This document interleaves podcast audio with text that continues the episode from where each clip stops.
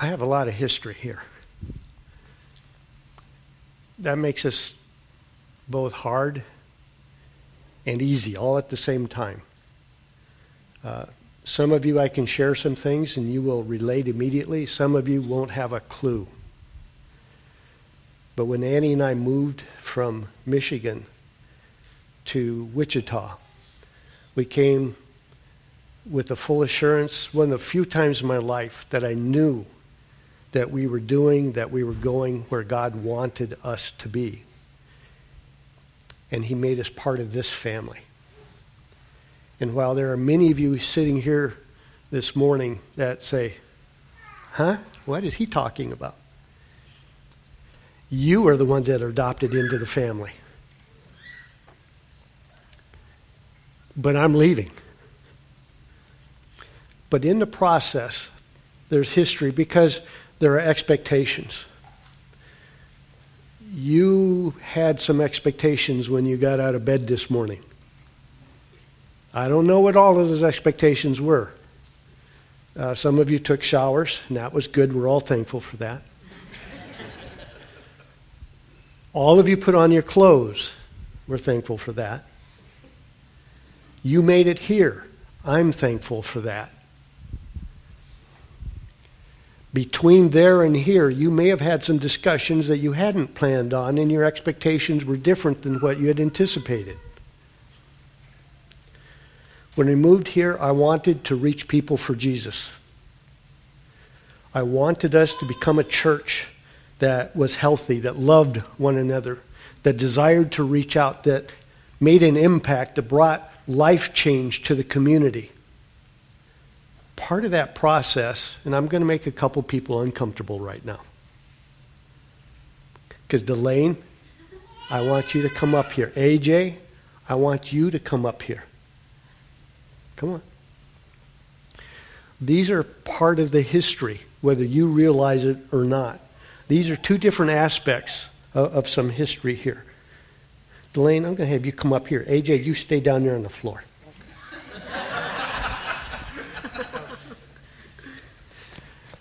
Delane is somebody that has cut my hair for forever.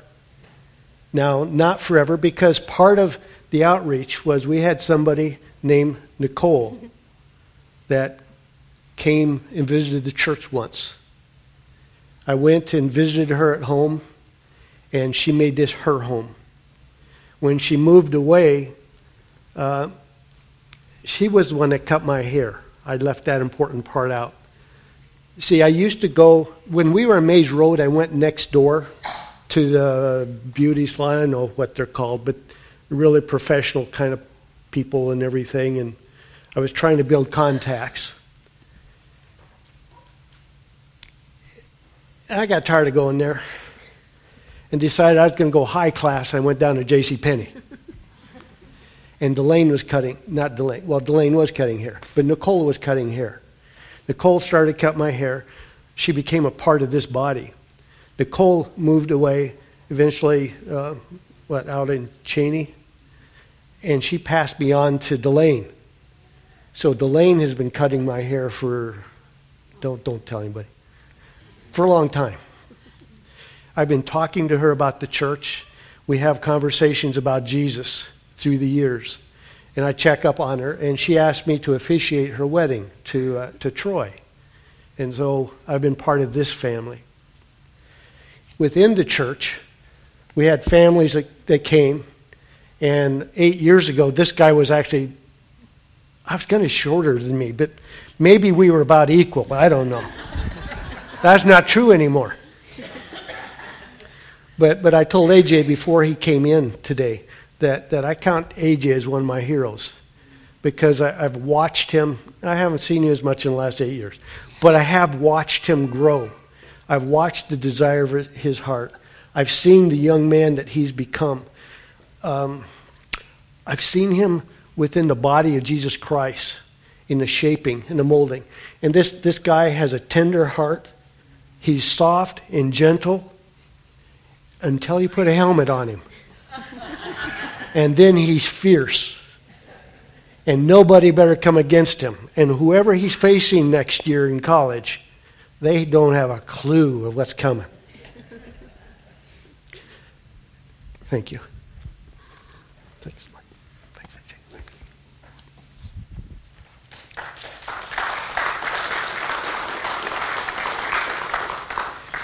I could do something similar with most of you here this morning because of the impact that you've made within my life, because of who Jesus is, and because as you have made those decisions to follow, or you're in the process of making those decisions to follow, to become who God would have you to be. This isn't the sermon, but maybe that's where we'll go. Who does God want you to be?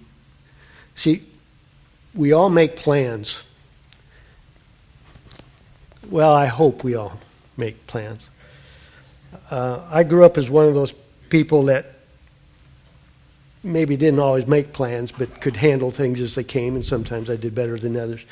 Uh, Proverbs 16:9, that's what I was just looking at, says, this is my paraphrase. Man makes his plans, God determines his steps.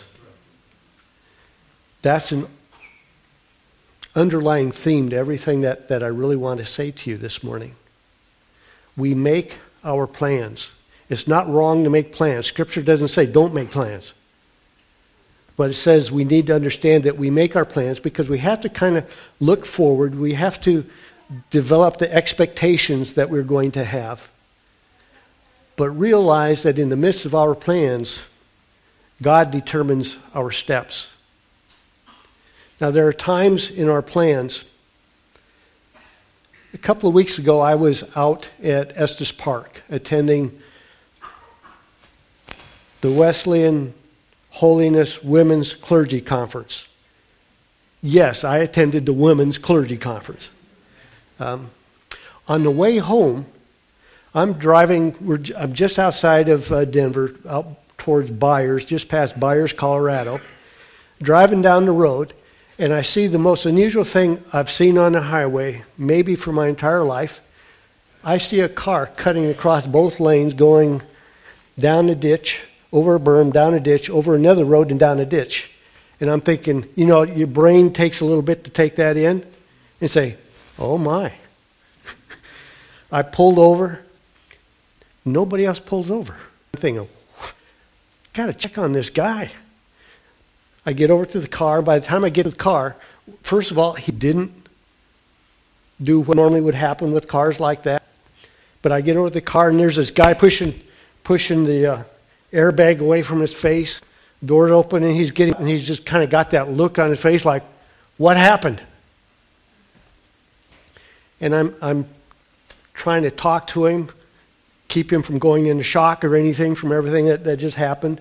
Finally, a nurse did stop. She checked him out and said, If you're staying, I've got to take my mother to a doctor's appointment. Are you staying? I said, I'm staying. So we're, we're talking. I find out he's a football player at Bethany College. He's just finished spring break. He's on the way home. Well, he's not on the way home. He's back to college. Well, that's kind of home. But he's headed back to college. Uh, I believe he plays center at Bethany College. And we're talking, and he, he's saying to me, um, he's going, he's planning to leave Bethany. He's going back to Wyoming, and he's going to be a walk on at uh, University of Wyoming. He'll play on their practice squad next year. Now, in all honesty, I'm going to tell you, I'm looking at this guy, and I look at AJ because AJ plays that kind of position. And I'm looking at this guy and I'm thinking, oh, kid, you don't have a chance. now, he's played for the 5A champion in Gillette, Wyoming. He knows how to play football. But I'm thinking, you don't have the size, and I don't know that you have a clue about the speed that you're going to be facing at that level of football. But so what? We make our plans. God determines our steps. I wasn't planning on this guy cutting across in front of me. I wasn't planning on stopping and picking him up. I had no clue that he, he was living 20 miles away from where I lived, so we unloaded his car and loaded my car. Uh, trooper got done with him. I brought him to Lindsborg. Why? I don't know. Why did that happen? We each have hopes. And when we have hope, we have expectation. Faith is the certainty of what you don't see. Hope is the hoping for what you don't see with an expectation of good things. You don't hope for bad things, at least most people don't hope for bad things. When you're hoping, you're hoping tomorrow morning is going to be a new day. Praise the Lord. You're hoping you have enough money to pay your bills. You're hoping, whatever it is, you hope for good things, good expectations.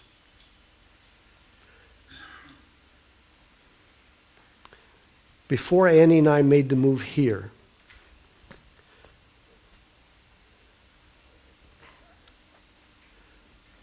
go ahead and put up whatever I told you guys to try to put up. I don't even remember what I told you. Yeah, there we go. I should tell you, those are the points. So as I talk, those are really what I'm trying to say, okay? Because when we make our plans, there are times when God changes those things. That's He determines our steps. I probably have shared, and I'm, it fits in, so I'll share it again, is that when we lived in Michigan, I was not, we were not looking to make a move. Um, the superintendent approached me and asked us to consider a, a church somewhere nearby Jackson, Michigan, so we decided we would go and look. Our plans were then to go take this church, leave the staff I was on, go pastor this other church. Aaron could stay and finish his senior year at uh, Western High School we checked it out. We liked what we saw, or thought we liked what we saw. Came back, called the superintendent, said, "Hey, that's okay. Yes, we'll, we'll, we'll try that." And the superintendent said, um, uh, "You know, as soon as somebody says something like that, your plans have just changed." He said, "Chuck, before I offered that church to you." And talked to you about that. I had already offered it to somebody else, and they haven't gotten back to me yet. So I can't say yes until I hear back from them. And I thought, why'd you tell me?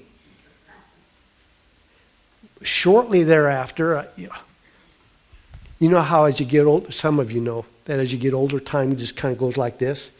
So maybe within the next week, it was probably next month, but within a short period of time, we got a phone call from the superintendent of the Great Plains Conference saying, I have a church in Wichita that needs a pastor. Your brother in law suggested I should call you. Now, the brother in law is Brock Hoyer. Brock Hoyer is the one that planted this church originally. So the superintendent asked if we were interested. Uh, having just been disappointed, we were interested. Well, that's kind of like trying to get our attention. Because as I look back at it, I thought we were so entrenched where we were. We were so comfortable where we were that if the Lord hadn't brought the opportunity where the door was closed, it's very likely we wouldn't have had an openness at all to coming to Wichita. But because He got our attention, we were then able to see he had a different plan for us. His plan wasn't for us to go to that nearby community. His plan for us was to come to Wichita. We couldn't see that.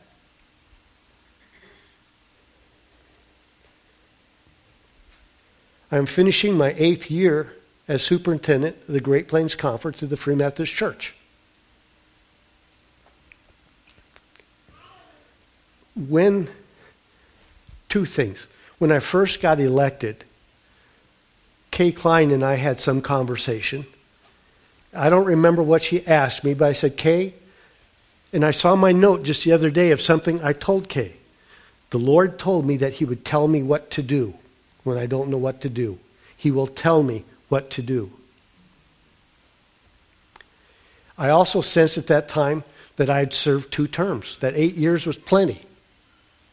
And if I couldn't get things in the right direction in eight years, then next up.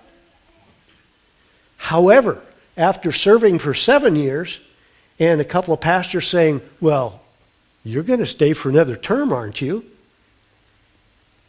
I started thinking, Well, maybe. You know what? That would really work out for retirement because I could serve four more years, retire, and whatever. But he had to get my attention. And through a series of circumstances, some things that, that happened, First of all, I have to tell you that um, when I pastored this church, I was all here, every part of me heart, mind, soul, and body. This, this, is, this is my body. This is my family. This is, we are community. And when we left, I lost community, and that hurt. Well, when I became superintendent, it was me. I'm all there. But I'm sitting at my computer talking to the Lord, and He's given me some verses. And so folks said, Well, Chuck, what are you going to do? I said, Well, you know, the Lord's telling me something, but I don't have the context for that. He's given me some verses, but I don't have the context of understanding that just yet. Well, what I discovered is emotionally, I'm superintendent and I don't want to leave.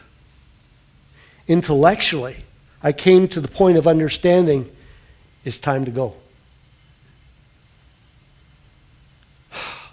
I hope you don't ever have to wrestle like that, where your emotion is saying, it's yours, but your intellect is saying, let go. It's time. So I shot off an email to the bishop saying, you know, the search team, it's the MEG board, the MEG board doesn't have to agonize over whether um, where the conference needs to go and whether I can do that or not. They don't need to, or they don't need to agonize over that. I'm no longer a candidate for a third term. Do not consider me as a candidate for a third term. And as soon as I did that, the scripture he gave me made sense. What he had given me was uh, were several verses from Psalm 118. I want to read, well, the first nine. And let, us see how sharp you are. There, there's something here in the first four verses that you should pick up. Give thanks to the Lord, for he is good. His love endures forever. Let Israel say, His love endures forever. Let the house of Aaron say, His love endures forever. Let those who fear the Lord say, What do you think he was trying to tell me?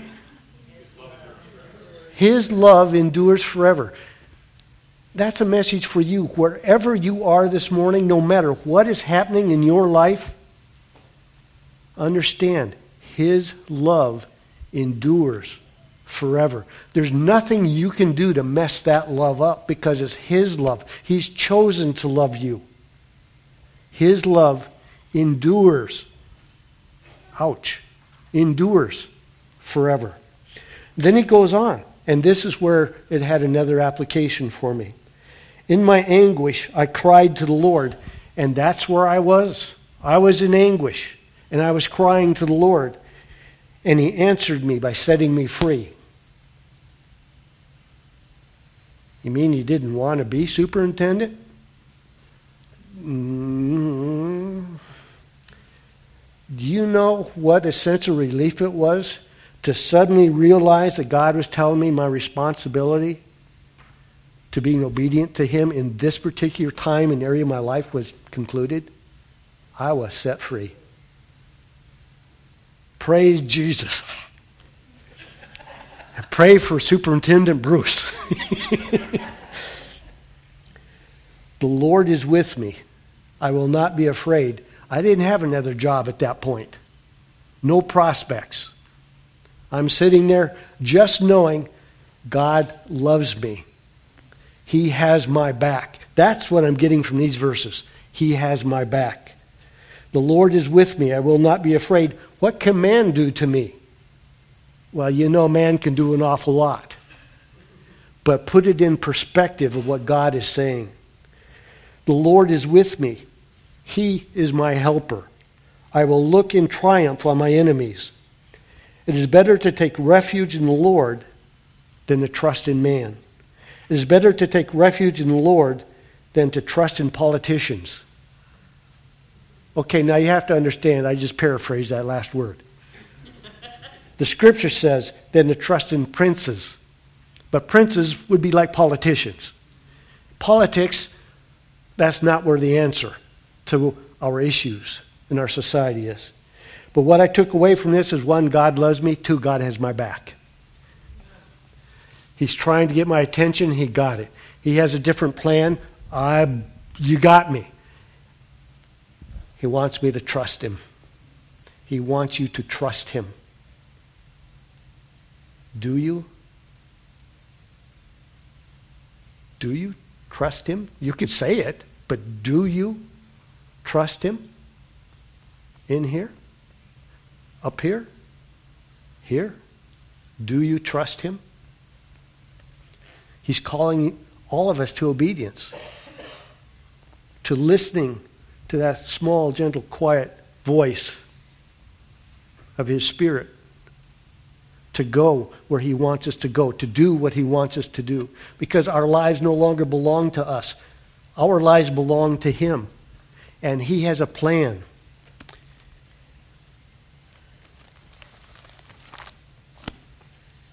Probably should have started with this. For I know the plans I have for you, declares the Lord plans to prosper you, not to harm you, plans to give you hope and a future. Now, there's several good verses that follow that. That's Jeremiah 29, verse 11. You need to read that section. In the context, I'm going to take one of those little side trips. But in context, when, when the Lord is talking to the prophet Jeremiah, for I know the plans I have for you plans to prosper you, not to harm you, plans to give you hope in the future. You have to understand that God has just brought judgment upon Israel. He's brought in another nation to take many of them away. So captives are up in Babylon. The people back home, the priests, the leadership who have been left behind, are saying, Oh God, bring them back and he's telling the people out there, God's going to bring you back. God doesn't want you out there. This isn't what God wants. The temple is here. He wants you back here. God is saying, I have a plan for you, a future, and a hope. Stay where you're at. You're going to be there for 70 years. Get married, have families, build homes. Then I will bring you back. His plans are not always our plans. Can you trust Him? Will you trust Him? See, that impacts our daily life. He wants you to have a plan, He wants you to act on that plan. As long as we understand that He may interrupt those plans. And He does it in different ways. He brought us to Wichita. He's taking us He's taking us to Florida. Some of you say, That's great. When I got the call from the superintendent, Daryl Riley, I said, Daryl, Annie and I have grown up in the middle of the United States. She's born in North Dakota. I was born in South Dakota. Florida? He said, We have air conditioning down here. I said, but that's a retirement community, Light and Life Park. I don't know that I want to be part of hospice care. As soon as, as I said that, I thought, you stupid. Not because of how he would take it, but my mind immediately said, these are retirees that travel from Michigan, New York, Pennsylvania, Ohio, and they go south every winter. These are people who are used to being active. And a lot of them are former pastors. Now that intimidates me. but I began to realize there's a great potential to do something that's not been done yet. That if I, excuse me, if the Lord, if I can stay surrendered to Him in such a way that He can use me to work through me to help a retirement community get outside of the park, we can make an impact in Lakeland. We can, we can see the lost know Jesus. Now, I have, I have to tell you, Light and Life Park is not Warm Beach Manor, which is the retirement center up on the northwest coast, out towards the Seattle area. Light Life Park is trailer houses, double wides, uh, some concrete brick houses, uh, some villas, uh, some motel type stuff. They have deliberately kept prices as low as they can so people actually can retire there. Primarily, they were looking at, at pastors because pastors for our denomination tend not to be very well paid. So they try to make it an affordable place to be. But when you come in, there's two trailer parks before you get to that trailer park and they're drug infested, torn up, not healthy places to be. And some folks talked about when Annie and I went down in January, they should have pulled into that trailer park first to show us our new home. Thankfully, they didn't, but it was dark. But I did find out that they are beginning to reach the trailer park, that they have people. And two weeks ago when I was down there for their annual conference, there was a young lady sitting in the back row next to an elderly lady who had been going into the park taking cookies. And this young lady, uh, I could see the tattoo on her back shoulder, says white trash. And I'm thinking, what a difference Jesus can make in life. And what a hope we bring because of who Jesus is. And who knows what God has yet to do within us and through us to reach our community. That applies to you, right here and wherever you live. Scott and Carrie Joe, even to the new place you're going to move. What does Jesus want you to do? Be aware that sometimes he wants to interrupt your plans. He wants to mess up your plans because he's got a better plan. Because your life belongs to him if you've surrendered, if you've let go. Will you join me in letting go? Let us pray. Heavenly Father, I thank you in the strong name of Jesus for this time, this day before you. Father, I ask you, as I've asked you in the past, that you take the foolishness of preaching to work according to your purposes within our hearts, within our minds, within our understanding. That we can be, that we will be your people, doing those things that you want us to do. That we can bring honor and glory to you because of who you are. In Jesus' name, amen.